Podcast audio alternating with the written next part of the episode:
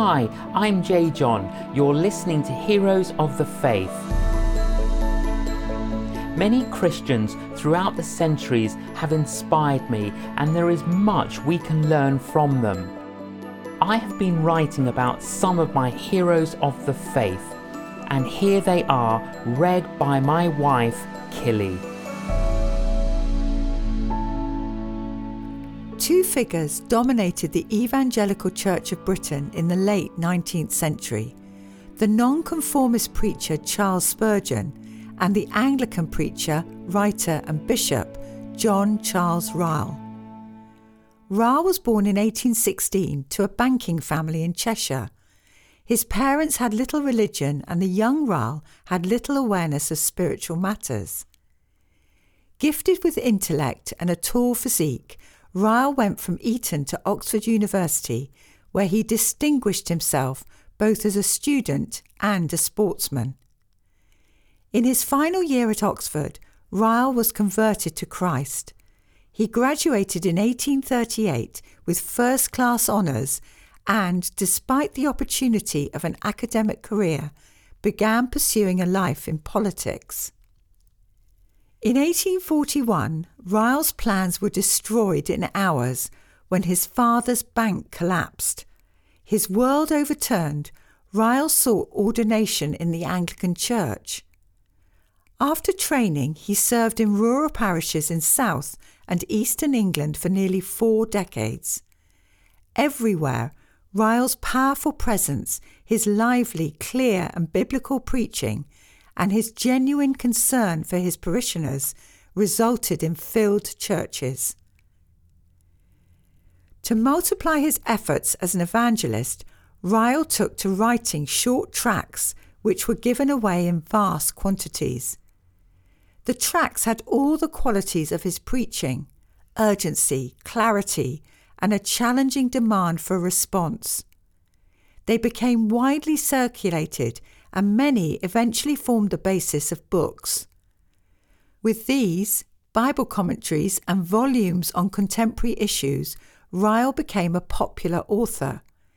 It is claimed that at the time of his death in 1900, he had written 200 titles, some 12 million copies of which have been printed. Many of his most important works remain in print. Increasingly, through his preaching and his publications, Ryle became well known in the evangelical world and was a popular speaker at many conferences. He was widely respected even by those, such as Spurgeon, who had little time for the increasingly mixed denomination that the Church of England was becoming. Although he remained a loyal Anglican throughout his life, Ryle sought to build unity across all evangelicals. A natural leader, he became a statesman for the evangelical world. Ryle was never a man to seek promotion. His parishioners always came first with him, and was surprised when in 1880 he was invited to become the first bishop of Liverpool. Despite knowing that the post would come with challenges, Liverpool's population had exploded, the church was understaffed, and there were dreadful social problems. Ryle took the position because he knew it would offer an opportunity for the gospel. For two decades, Ryle served as Bishop of Liverpool and, despite many difficulties, performed the task conscientiously. Inevitably, he found himself criticised by those who thought he was too evangelical and those who thought he wasn't evangelical enough. In 1900, with his health failing, Ryle retired, dying just weeks later. Although Ryle was a cheerful and positive man, he knew tragedy and disappointment. He was widowed three times and none of his five children followed his evangelical faith.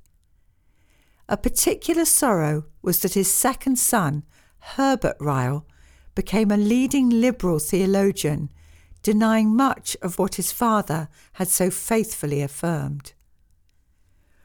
Ryle was a man of many wonderful characteristics, and let me offer three qualities that strike me. First, Ryle was a supreme communicator of the gospel.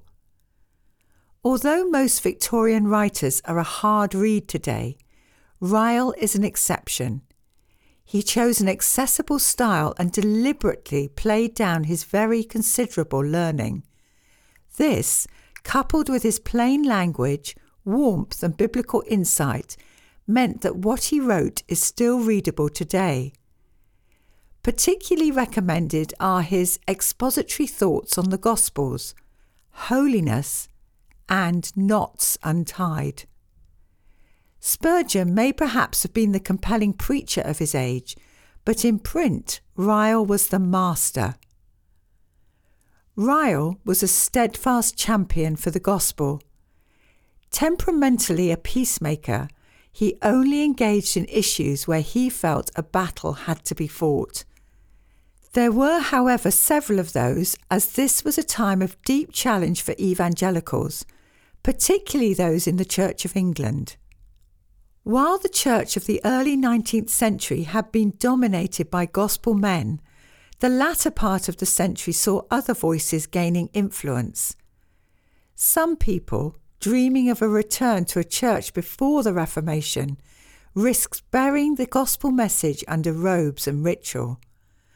Others, by questioning the authority and trustworthiness of Scripture through what we would now call liberal theology, threatened to dilute Christianity to mere morality.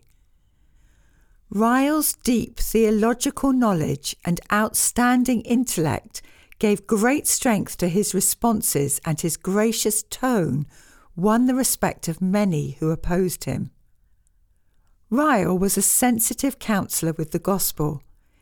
He was many things writer, preacher, spokesman, and administrator of a diocese. Yet, in whatever role, he was always a pastor, someone who cared for people. The truths that mattered most deeply to him were those which applied the good news of Jesus to the lives of men and women. Indeed, his involvement in controversies was largely driven by pastoral concern. He felt that God's flock were in danger of being led astray by false shepherds. Bishop Ryle wrote, Until we give God our heart, we give him nothing at all. Bishop Ryle gave God his heart. Let us do the same. I hope you've been inspired by today's Heroes of the Faith podcast. Please visit our website, canonjjohn.com, where you can sign up to receive future blogs direct to your inbox. Thank you for listening.